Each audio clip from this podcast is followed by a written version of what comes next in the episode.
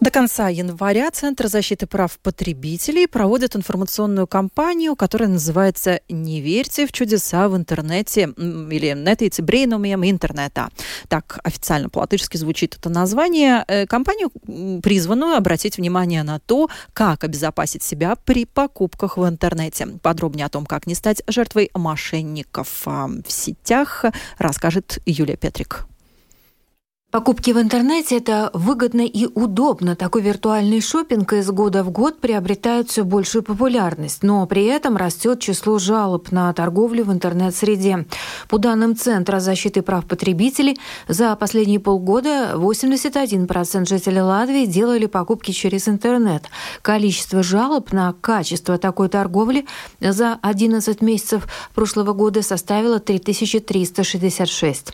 Для того, чтобы интернет-покупка оправдала ожидания и не омрачила настроение покупателя, нужно соблюдать несколько предварительных условий перед тем, как решиться заказать товар в интернете, рассказала представитель ПТАЦ Санита Гертмане. Вначале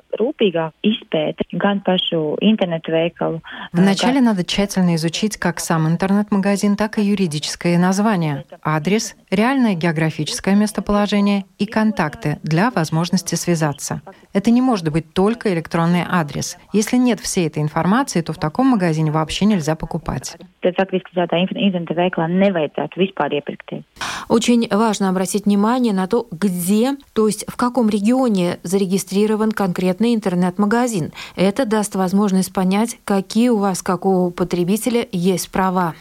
Важно обратить внимание на то, где зарегистрирован интернет-магазин.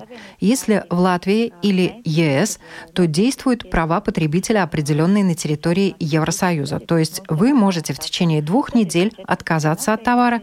Также есть требования по срокам доставки и, например, право получить деньги обратно, если товар не доставлен или не доставлен вовремя. Так что если заказываете по Европейскому Союзу, возможности найти нерадивого продавца и призвать к ответственности больше, нежели попасть в сети продавцов, сулящих чудные товары за грошовые суммы. Именно низкая стоимость товара должна насторожить покупателя. Сравните в таком случае цену на данный товар у других продавцов. Также посмотрите отзывы на товар конкретного продавца. Это тоже поможет разобраться в ситуации и не клюнуть на пустышку. А еще при жалобах, как указывает Центр защиты прав потребителей, самые сложные случаи, когда магазин не зарегистрирован ни в Латвии, ни в Европейском Союзе. Если же он, например, латвийский, и на него есть жалоба, а он не отвечает на запросы ПТАЦ, тогда к делу по направлению Центра защиты прав потребителей уже подключается полиция. Как обезопасить себя при расчетах за товар, напомнила Санита Гертмане.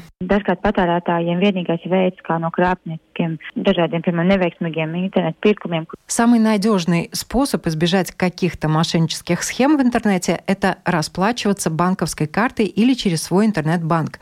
Также можно получить товар с помощью курьера и оплатить товар на месте, так как многие покупатели стараются не делать предоплату для надежности, а платить при получении товара. Опять же, если вы платите при помощи банковской карты, то важно знать, какую информацию можно предоставлять, а какую нет. Для оплаты товара при помощи карты обычно вводятся следующие данные: имя, фамилия, номер карты, а также си ви ви-код карты. Это секретный код на оборотной стороне карточки, используется только плательщиком и только при покупках в интернете. Он является аналогом пин-кода карты, но для онлайн-покупок. Но, как отмечает управляющий информационными технологиями компании TED Uldis Libietis, даже у кредитных карт существует большой риск, так как не все сделки можно оспорить. В Европейском Союзе введена обязательная защита три дэ секьюр. Это означает, что дополнительные платежи с банковскими картами надо подтверждать, подключившись к интернет-банку. Эта технология двухшагового подтверждения увеличивает безопасность проведения платежей с кредитных и дебетовых карт, которые мы совершаем в интернете. Есть еще посреднические платежные платформы PayPal и Alipay. При их использовании есть возможность оспорить нечестную сделку. сделку. Это посредник, который удержит денежную сумму. В случае спора магазин не получит деньги, пока не будет решена конкретная проблема. Юлия Петрик, Латвийское радио четыре.